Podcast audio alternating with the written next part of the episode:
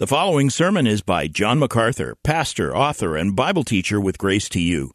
If you've never contacted Grace to You, we want to send you a free booklet by John titled Defeating Discontentment. It gives you seven practical principles that will help you face setbacks and difficult circumstances and experience contentment even when life turns upside down. Request your free booklet titled Defeating Discontentment by writing to defeating at gty.org.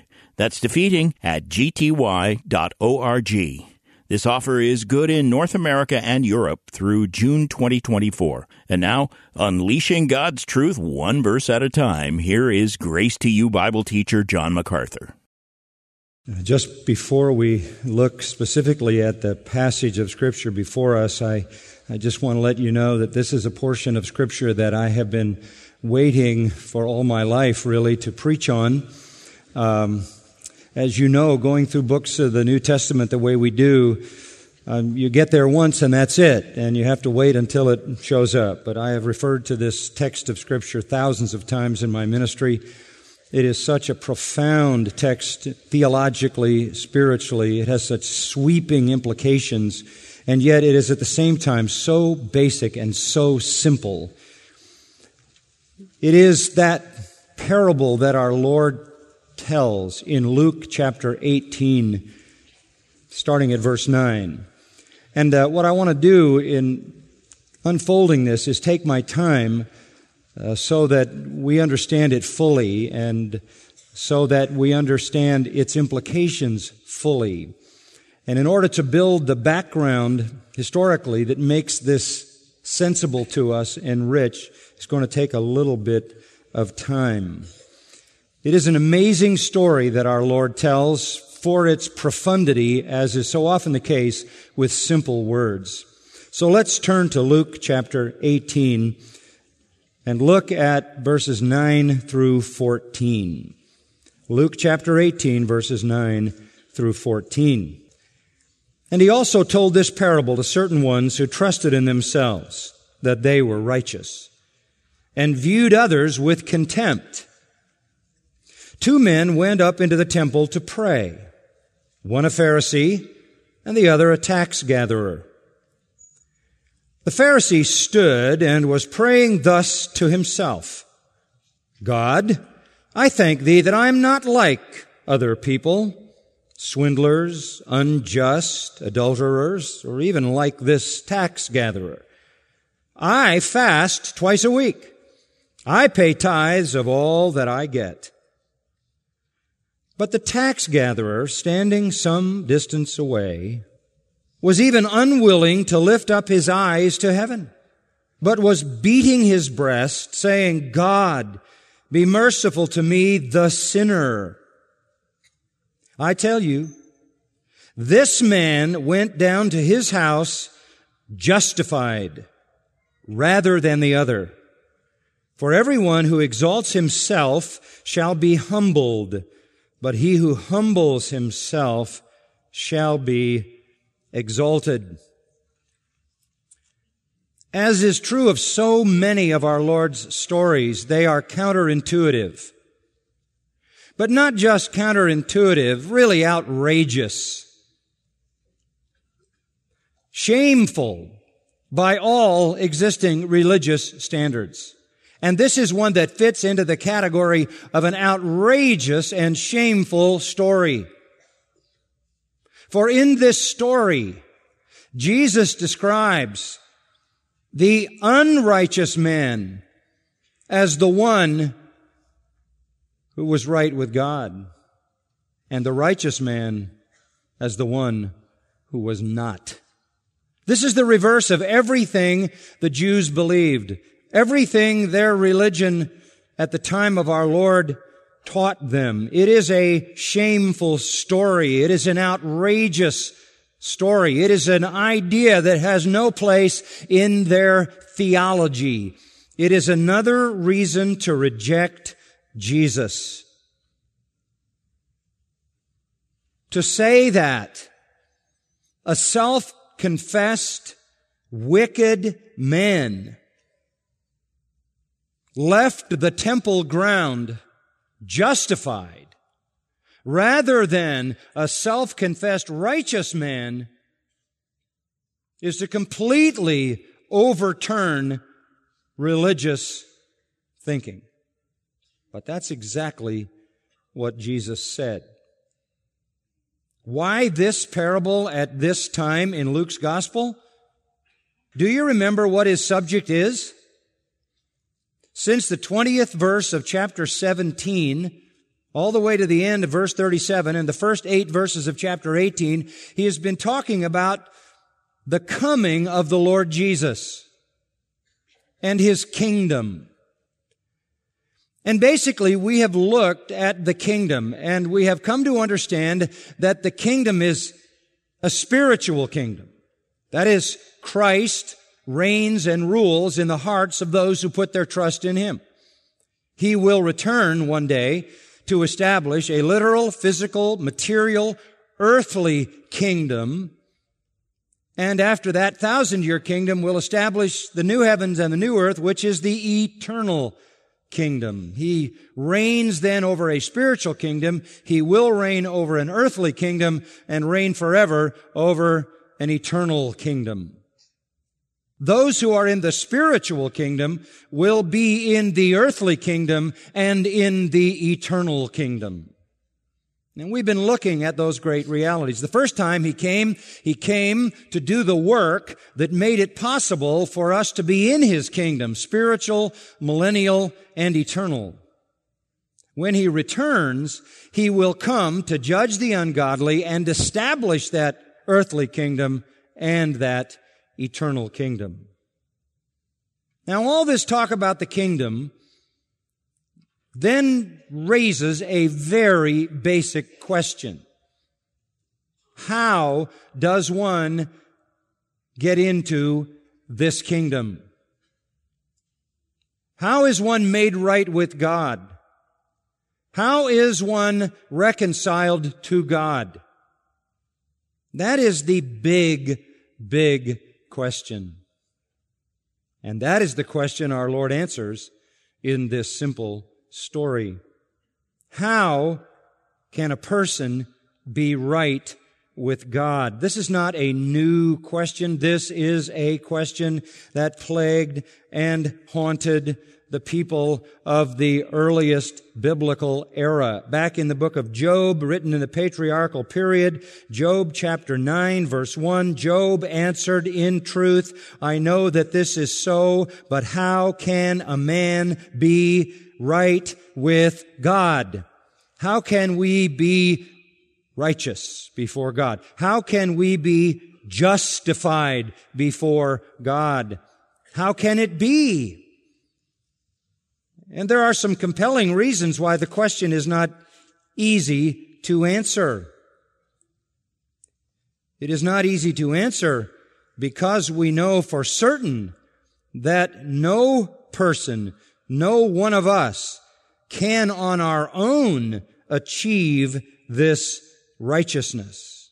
And they understood, if they understood the Old Testament at all, that this is a biblical truth. There was no way that a sinner could be righteous on his own, for the scripture says, the heart is deceitful above all things and desperately wicked. And the prophet also said that all our righteousness is as filthy rags.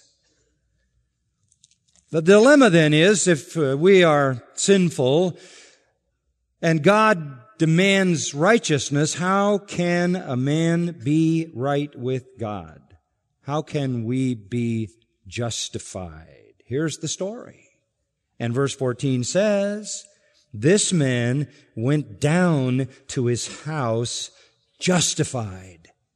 That is the most important issue that will ever face any human who ever walks on this planet and has a reasonable thought.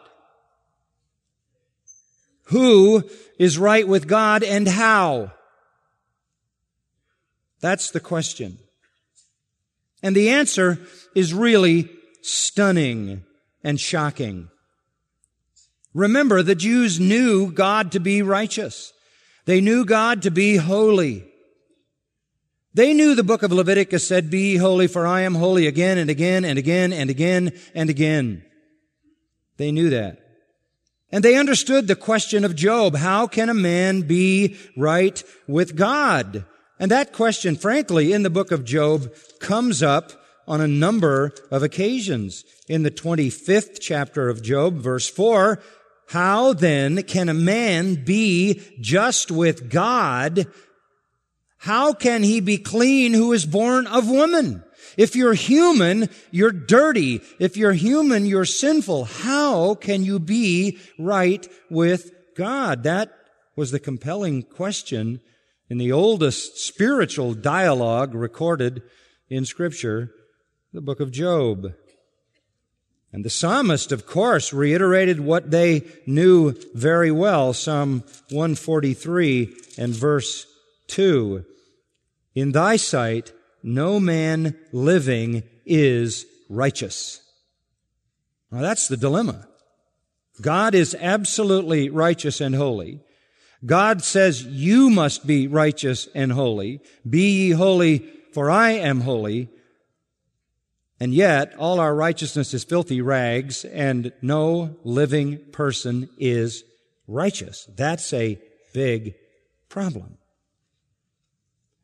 That is the dilemma of all dilemmas. That is the issue of all issues that compels every human heart, the answer to which determines every person's everlasting destiny.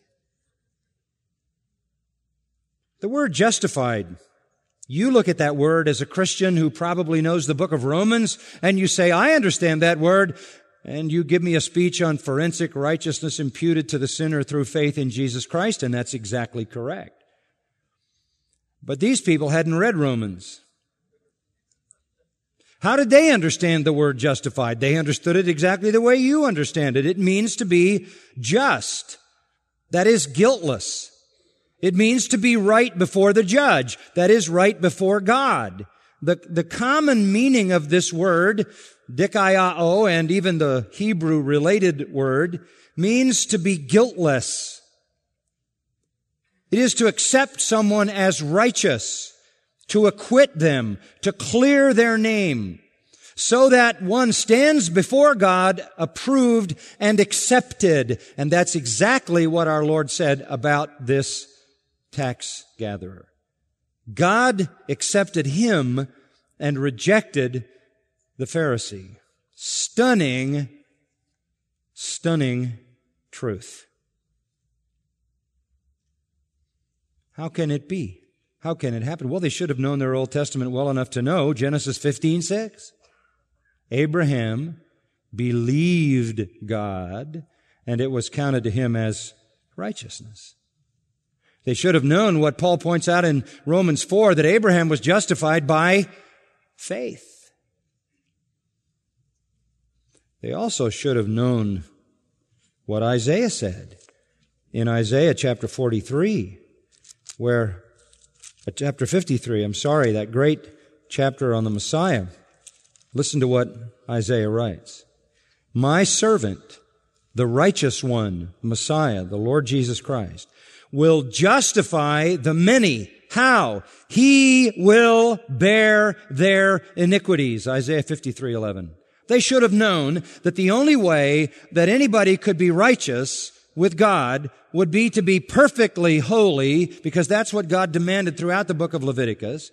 And the only way that could happen would be if God imputed His righteousness to them by faith. And the only way God could do that is if there was a suitable sacrifice to bear the punishment, the just punishment His law demanded in place of the sinner.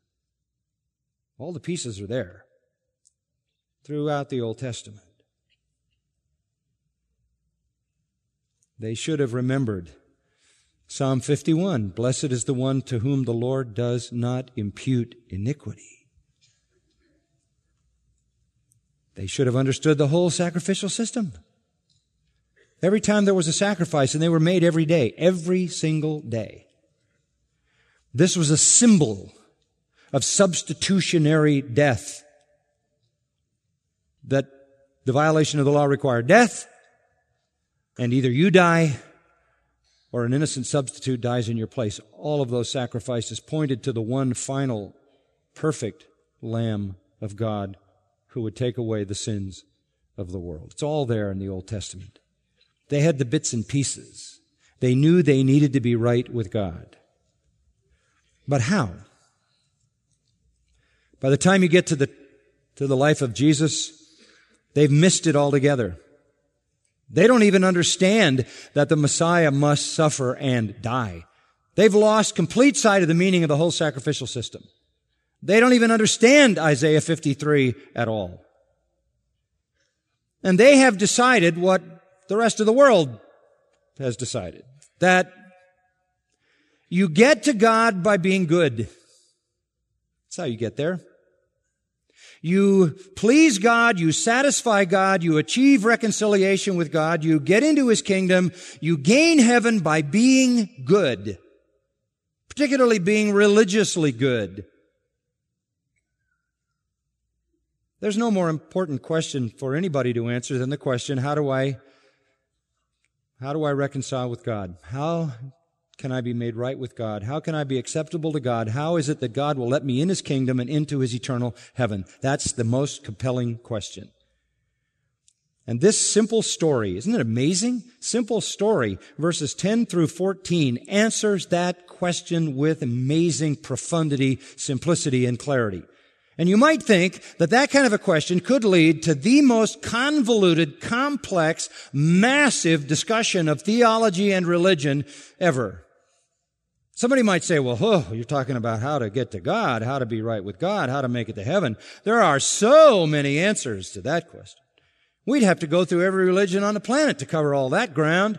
And we'd have to sort through all of that and decide, is it this, is it that, what part of this, what part of that, what are the elements and components that are universal to religion that suit this kind of thing? No, it's not complicated. It's not complex. It's just this simple. You want to know how simple it is? Here's how simple it is. Either you can make yourself right before God or you can't. Is that simple enough? There are no more options than that. Either you can achieve righteousness that satisfies what God requires, or you can't. It's not complicated. You are either the means of your own justification or you are not. You either do it actively or it is done for you passively. That's it. That is the simple division of all religion on the planet. It is either a religion of human achievement or it is the truth, the religion of divine accomplishment. Every religion that's ever existed in the world apart from the true one revealed in Scripture is a system of human achievement. You get to God by being good, morally good, religiously good, ceremonially, ritually, religiously, and morally. The complex of that makes you acceptable to God. And even people who aren't religious say nowadays that they're spiritual and they're really too good for God to send them to hell. That means they're good enough for God to take them into His heaven. I don't care what the name of the religion is, whether it's a massive world religion or whether it's a private, personal, little concocted religion, which is so popular today. If it has in it the idea that you get to God by being good, it is a damnable lie. In fact, it is a part of the big lie that dominates human history. Let me help you understand that. To give you a New Testament statement of the standard which God requires, you only need to listen to the words of Jesus in Matthew 5:48. Here it comes. Therefore, you are to be perfect as your Father in heaven is perfect. Jesus is reiterating Leviticus, be holy for I am holy. What is the divine standard? Absolute perfection. The Bible says if you break the law in one place, you've shattered all of it. Jesus went on to even go so far as to say, and it isn't just the external law that must be obeyed. It also involves attitudes of the heart, so that if you lust, you violated the law of adultery, and if you hate, you violated the law of murder, etc., etc. You have to be as perfect as God. That's absolute holiness. Well, if that's the standard, what hope is there for anyone? What hope is there for anyone? And that was the very question on the disciples' mind in Matthew 19. A rich young ruler comes to Jesus, and Jesus says uh, to him, You need to keep the law. He says, Oh, I've done that. Kept the law from my youth up. All those things have I kept. And he went away from a conversation with Jesus that started with a question, What do I do to gain eternal life? And he went away without eternal life. He walked away from that conversation because he thought he was perfect.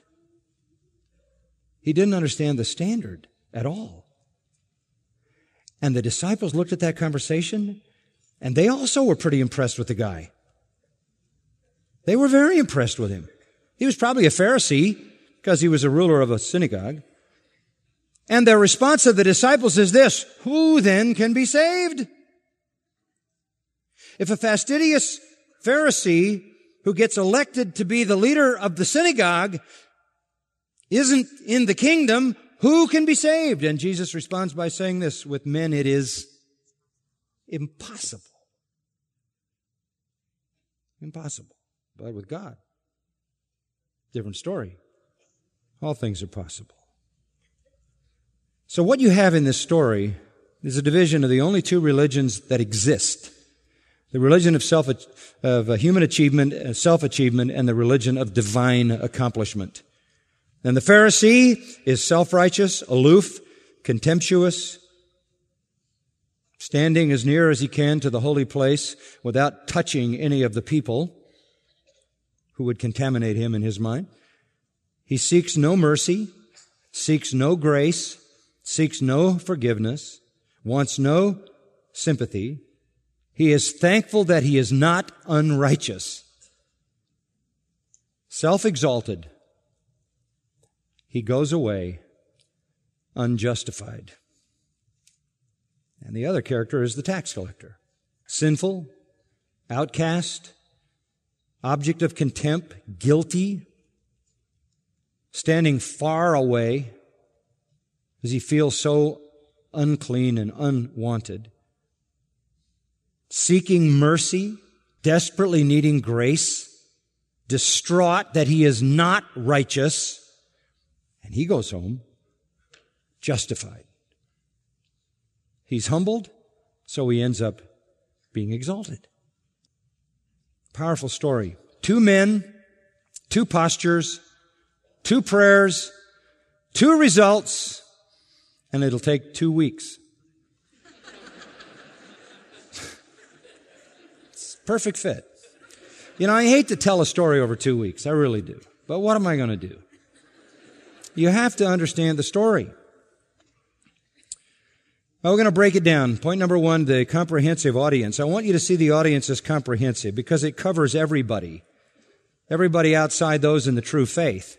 It's a very comprehensive audience to whom the story is directed. Verse 9, and he also told this parable to certain ones who trusted in themselves that they were righteous and viewed others with contempt. So immediately you get the target audience here. He spoke this parable. It's how it begins. There is no time indicator here. There is no transitional statement here, so we don't know exactly uh, whether or not Jesus said this on the same occasion he was talking about the kingdom. Perhaps he did, perhaps he didn't. But certainly in Luke's inspired order of the text, this is the right discussion because we've just been talking about the kingdom and that Jesus is coming and you must be ready for his coming. And when he comes, there's going to be separation and there's going to be the death of the ungodly and carcasses are going to be everywhere. You want to be ready for the coming king. You want to be in his kingdom. And so that begs the question, how does one enter the kingdom? Who is in the kingdom and why? And so the parable fits in flow of thought. Now, his audience is certain ones, certain one, literally whoever the ones in the Greek, whoever the ones, very, very broad. Anybody and everybody who trusted in themselves that they were righteous. That's everybody. who has any inkling at all about going to heaven based on works, religious ones and or moral ones. But in particular, who did he have in mind? Who were the real leaders of this religion in Israel of trusting in yourself that you were righteous? Pharisees, scribes. Go back to chapter 16, verse 14. The Pharisees, says Jesus, uh, oh, well, first of all, says Luke, the Pharisees who were lovers of money were listening to all these things and were scoffing at him. And he said to them, and here are the words of Jesus, you are those who justify yourselves in the sight of men. You make yourselves righteous in the sight of men, but God knows your hearts.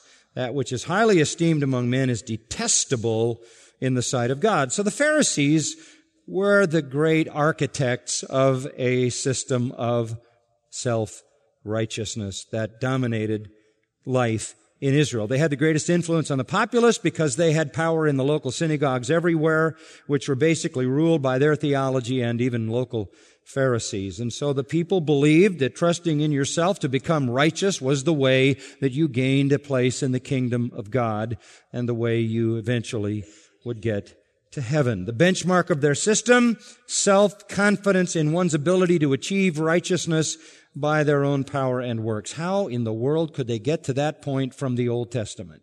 What did they do with the heart being deceitful above all things and desperately wicked? What did they do with that our works are nothing more than filthy rags? What did they do with the fact, Psalm 143, 2, that no one can live righteously before God? What did they do with all of that? Conveniently setting it aside in sinful pride, trusting in their own righteousness. These are the Pharisees for sure. These are the people who followed the Pharisees, but these are also all the people of all time who have developed any kind of self-styled approach to God in which they believe they have the power to live a life that satisfies God. That somehow they are good enough to be acceptable to God into His kingdom, into His goodness, and into His heaven. These are all the people in the religion of human achievement. Basically, that's how people think in the world. You can go do the man on the street thing, walk up and down the street, start a conversation with anybody and ask somebody, how do you get to heaven? How do you be reconciled to God? How do you please God? How do you get into the kingdom of God? Well, you need to be good. You need to do good. And if you follow that up, it's rare that you'll ever find anybody who'll say anything other than, I think I'm good enough. I, I don't, I don't do this. And I, they can always think of some things they haven't done, qualifying themselves at the lowest level by comparing themselves with other mass murderers and assorted people. Now, this is the dominant lie, as you know, in the, in the, in the world. The most commonly believed damning lie that you can be good enough to go to heaven if you're just moral enough and religious enough. But remember, the standard is absolute perfection. Be holy as I am holy. You have to be as good as God, and God is goodness personified in perfection eternally. But the people listening to Jesus this day were, were embedded in the self-righteous religious system of the Pharisees. This is what the Pharisees claimed for themselves. This is what they taught. This is what they advocated, and this is what the people bought into. One of the leading victims of this big lie is none other than the apostle Paul, who gives his own testimony. In Philippians chapter 3, he says, if anybody has a mind to put confidence in the flesh, I far more. You want to talk about fleshly achievement? You want to talk about how good a man can be in himself? Listen to this. Circumcised the eighth day. I followed that Old Testament prescription of the nation of Israel, of the tribe of Benjamin, one of the nobler of the tribes, a Hebrew of Hebrews, meaning I kept all the traditions. As to the law, a Pharisee, the most fastidious and zealous of all law keepers, as to zeal, so passionate about his religion that he persecuted the church. And then the pinnacle as to the righteousness which is in the law found blameless. There wasn't anybody who knew me on the outside who could point to anything in my life that was a violation of the law visible to them. I walked the walk. I toed the mark. He lived that life, trusting in yourself that you can be righteous. They, they fasted. All the time, we'll see that. They prayed. They abstained. They tithed. They memorized scripture. They invented laws just to keep them. Anything and everything to create an appearance of holiness. In spite of all that, the first great sermon of the New Testament, and uh, in some ways the great sermon of the Gospels, Sermon on the Mount, Jesus at the beginning of that sermon says this. Matthew 5:20, unless your righteousness surpasses that of the scribes and Pharisees, you will not enter the kingdom of heaven. You won't be in it spiritually, you won't be in it millennially, and you won't be in it eternally either. Unless you have a righteousness that exceeds that of the scribes and Pharisees. Nobody could comprehend that. What are you talking about? They were the personification of human righteousness. How could anybody surpass that? It was the 16th century, and it was Germany, and there was a monk named Martin Luther. He sat in the tower of the Black Cloister, called that because they wore black. Wittenberg, meditating on the perfect righteousness of God.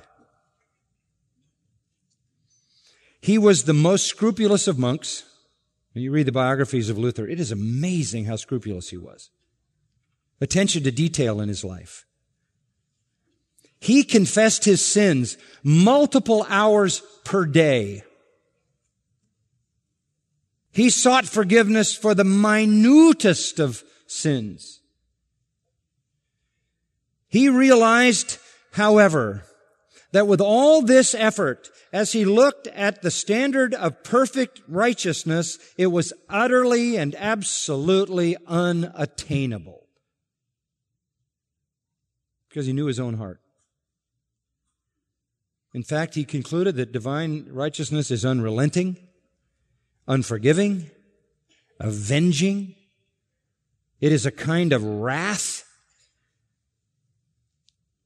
he believed his state was hopeless. He had been told as a child that God is full of vengeance, that Jesus sits on a rainbow pouring out vengeance, and the only hope you'll ever have to be saved is to go to Mary. And when he understood that the righteousness of God was perfection and that that's what God required, it made him angry. This is what he said. The expression, the righteousness of God, was like a thunderbolt in my heart. I hated Paul with all my heart. He hated Paul because Paul wrote in Romans about the righteousness of God. Only, he said, when I read these words, the just shall live by faith,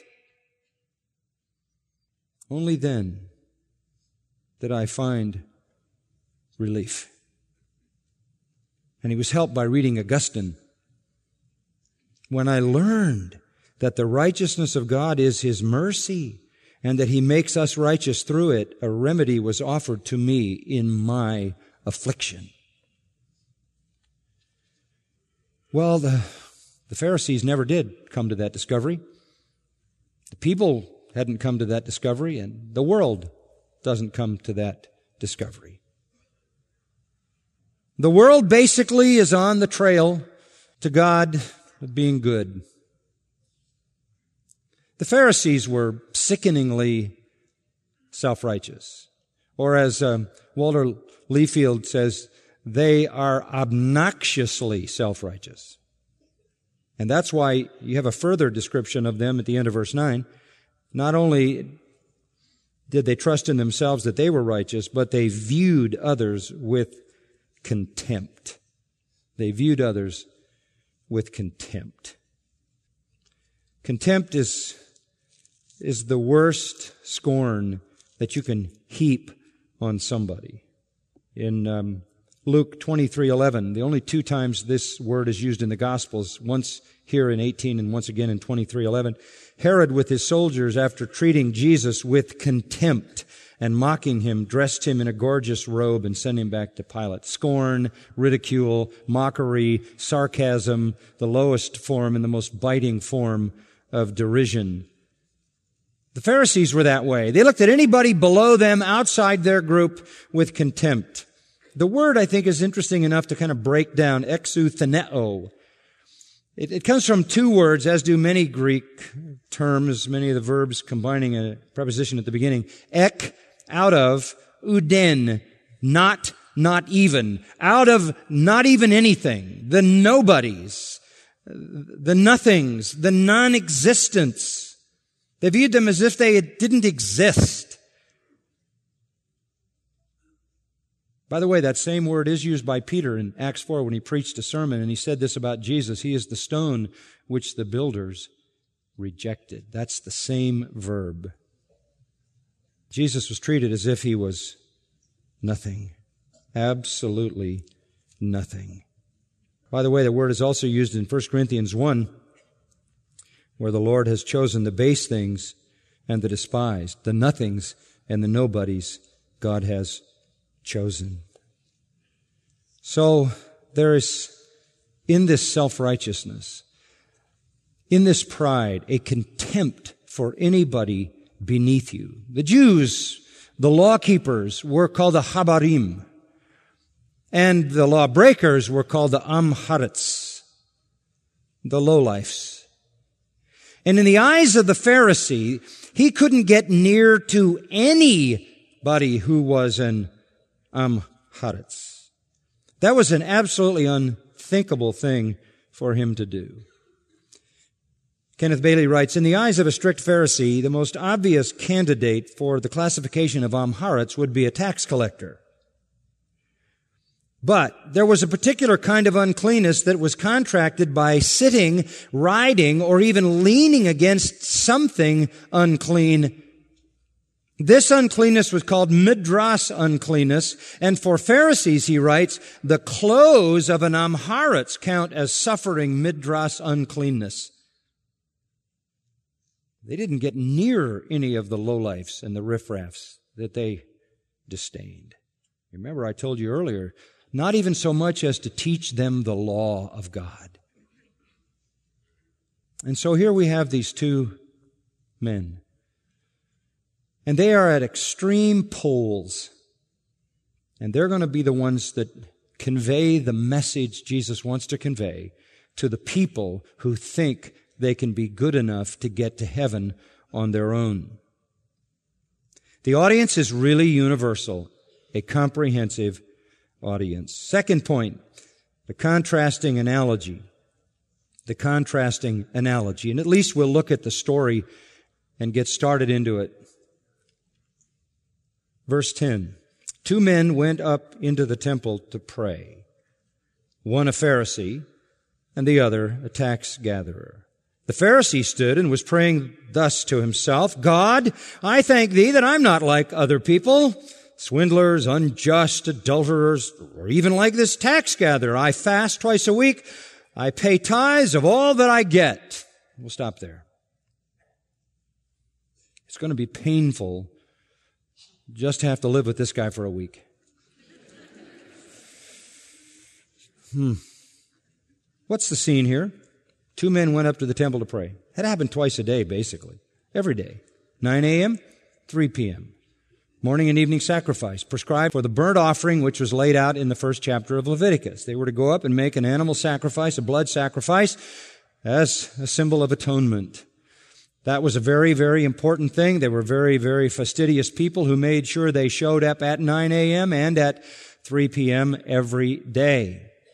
Particularly Pharisees who were in the proximity and could do that. Uh, the crowd would go up the steps at the prescribed time. The sacrifices would be offered on the altar. Following the sacrifices, which would uh, symbolically open the way to God because atonement had been made, incense would be burned, symbolizing prayer. Now, because atonement has been made, prayers can be offered. and uh, prayers would be offered. There would come a priestly benediction upon the people who were faithful enough to be there as well. And that would be the typical scene. When it says they went up to the temple to pray, uh, pray would embody all of the worship, all of the activities that went on. The temple, according to Matthew 21, 13, by the mouth of Jesus himself, is a house of prayer. Remember, Jesus said, My Father's house is a house of prayer taking the language from Isaiah 56, 7, and you've turned it into a den of thieves. A house of prayer, prayer synonymous with worship, a house where you go to offer yourself and your petitions and your praise to God.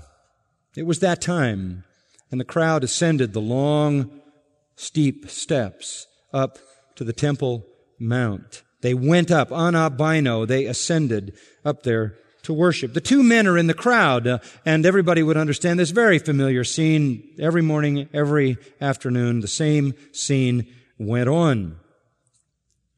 They're going up there because an atonement is going to be made for sin. Some are going up there feeling they need the benefits of that atonement. Some are going up there to display themselves. And they're just looking for a crowd to gather for that purpose.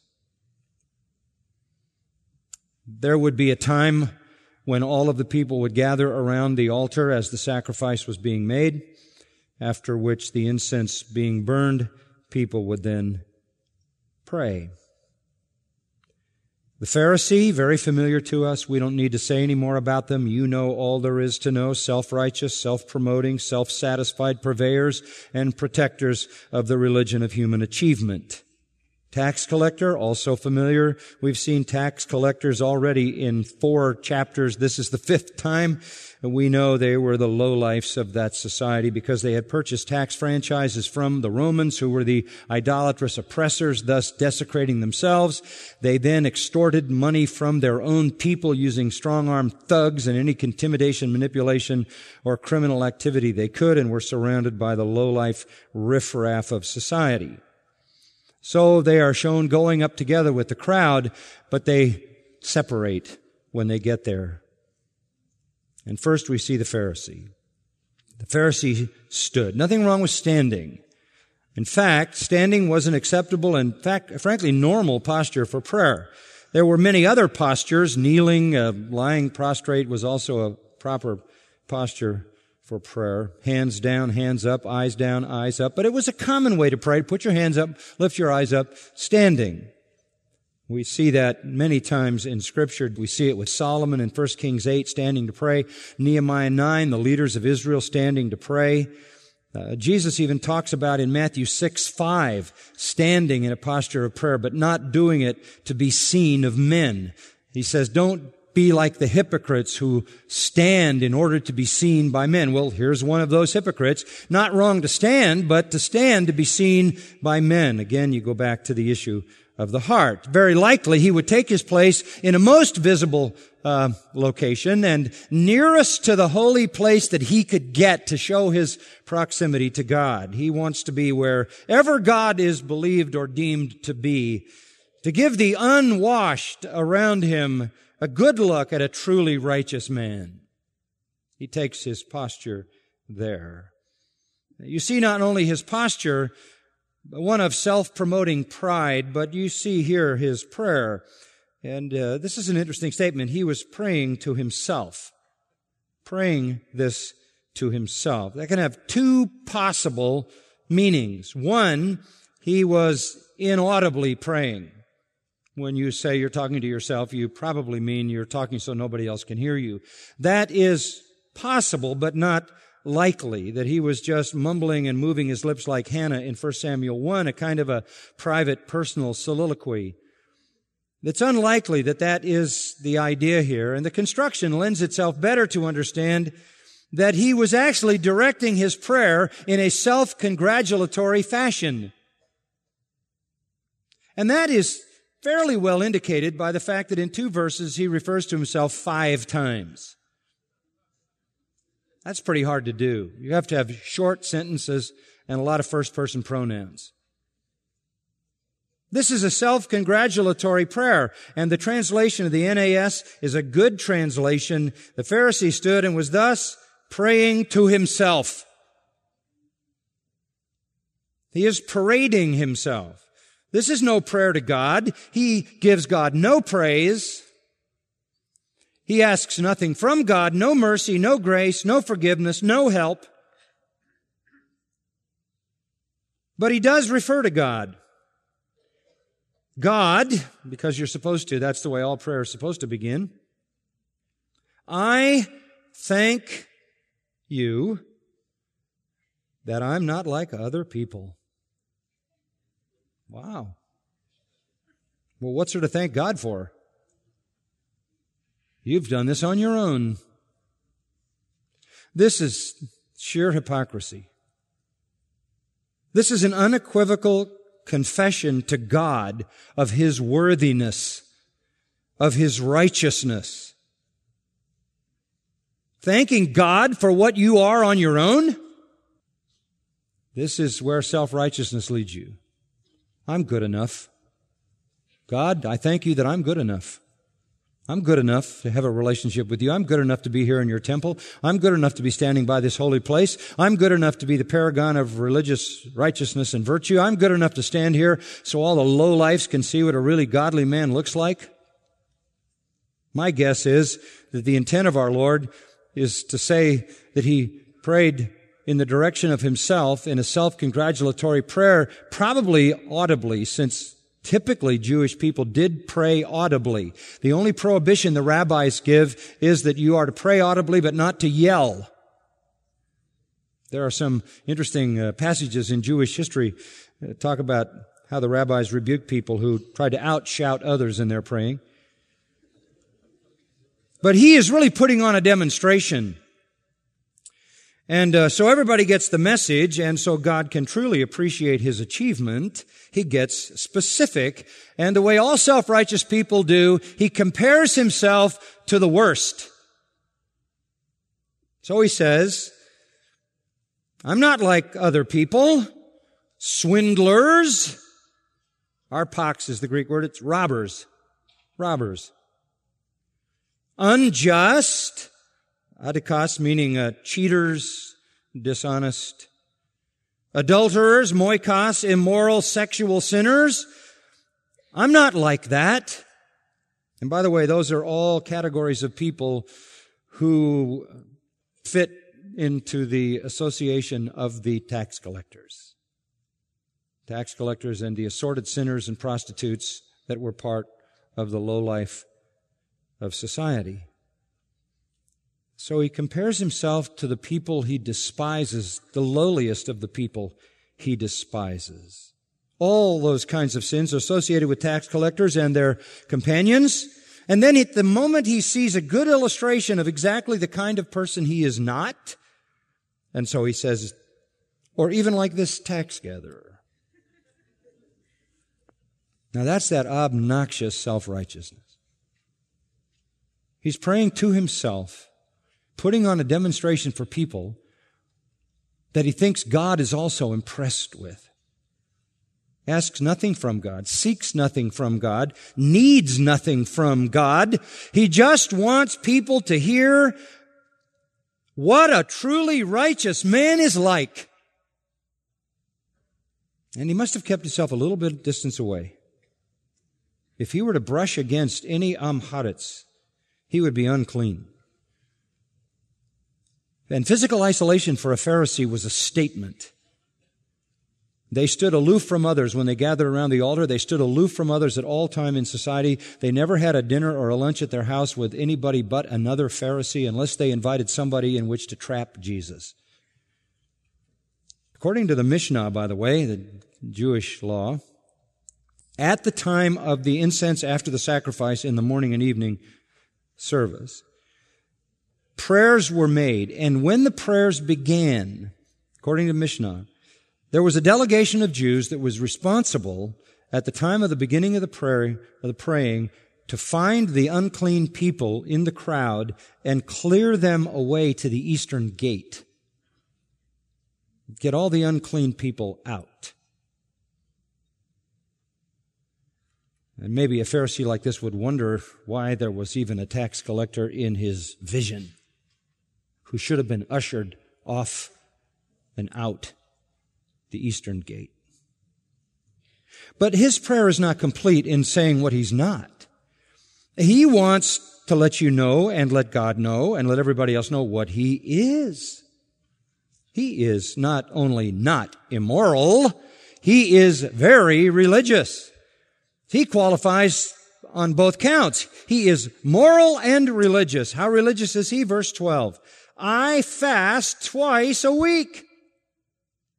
Impressive, huh? By the way, the Old Testament only prescribed one fast. Day of Atonement, preparation for the Day of Atonement, Leviticus 16:31 called for a fast. There are no other required fasts. There were times of sorrow, times of penitence, times of mourning when people fasted and that was something you could choose to do, but there was only one prescribed fast. But as I said, these self-styled, self-righteous external legalists like to invent rituals and ceremonies as all false religions do. And they get more complicated and more complicated and more complicated and more symbolic and more symbolic in direct proportion to the absence of truth and reality. And so, they had developed a scheme of fasting on Monday and Thursday. Monday and Thursday. Why Monday and Thursday? Because those were the market days and the crowds were bigger. So you could go into the big crowd and throw a bunch of ashes on your head and look sad and fast. Spiritual impression would be made. And why?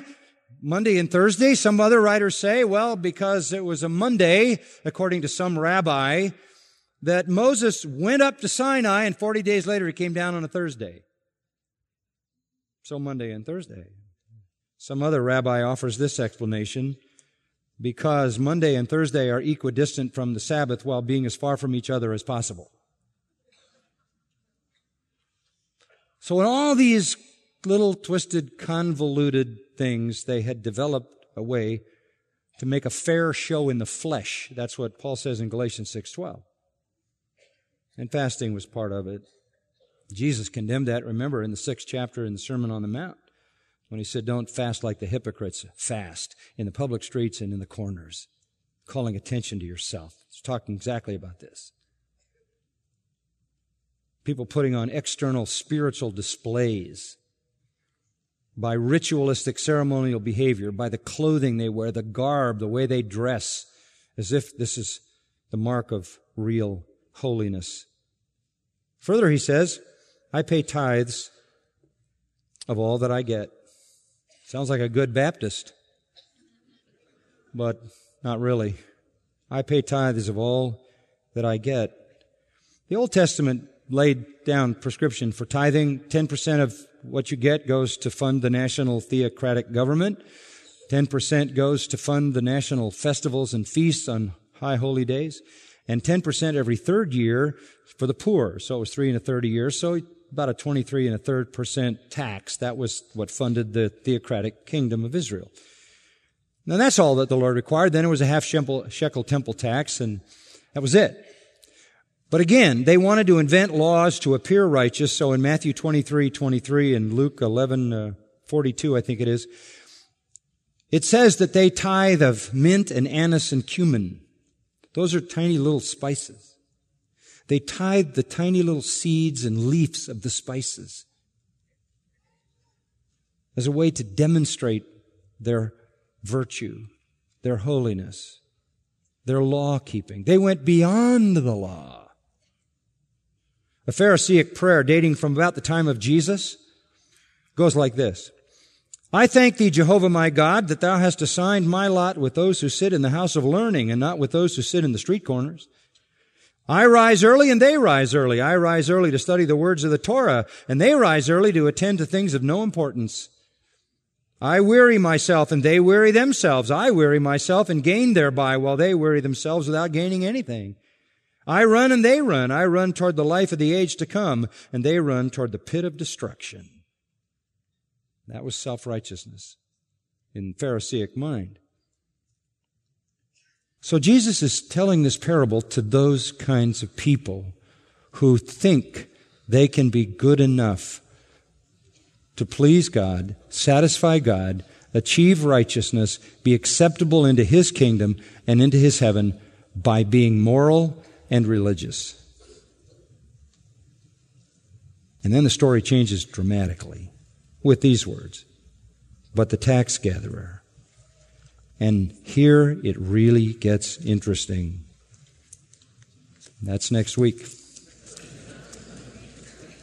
Let's pray. Father, we, we know how foundational this is to the glorious plan of redemption. And our hearts ache as the world over people believe the great lie, the big lie, the massive deception that heaven is for the people who are good enough.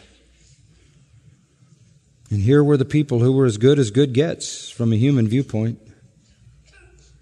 And it wasn't good enough. It never is. By the deeds of the law shall no flesh be justified unless your righteousness exceeds that of the scribes and the Pharisees, you'll never enter the kingdom of heaven. Heaven doesn't belong to those who are good enough. Father, help us to understand this lesson that the only righteousness that satisfies you is your own righteousness. And the only way we will be acceptable to you is if your own righteousness belongs to us, is given to us.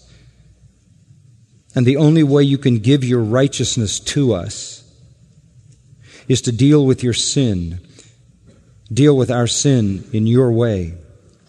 And you've done that by placing our sin on your Son, who dies in our place as that perfect final sacrifice. Justice is satisfied, sin is punished in Christ. Our sins imputed to him, and your righteousness imputed to us. Paul says, I saw and I considered all my own righteousness as waste, refuse, dung.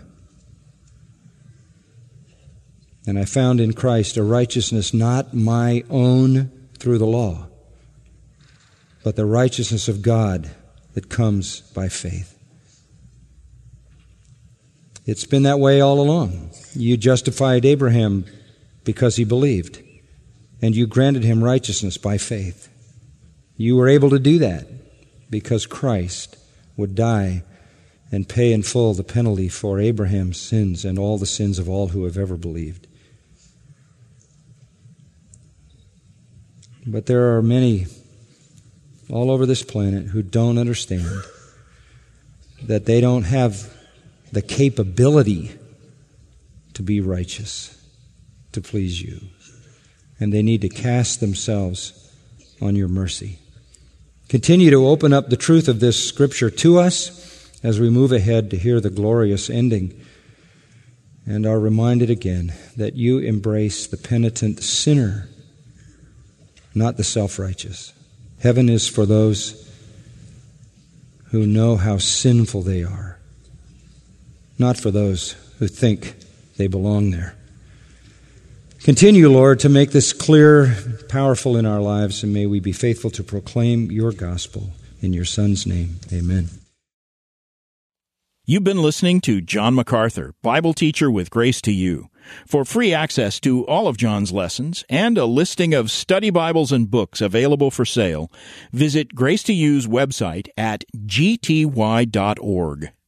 John MacArthur and Grace to You reserve all copyright protection under applicable law. Our copyright policy is available at gty.org and it includes instructions for and limitations on duplicating this digital file.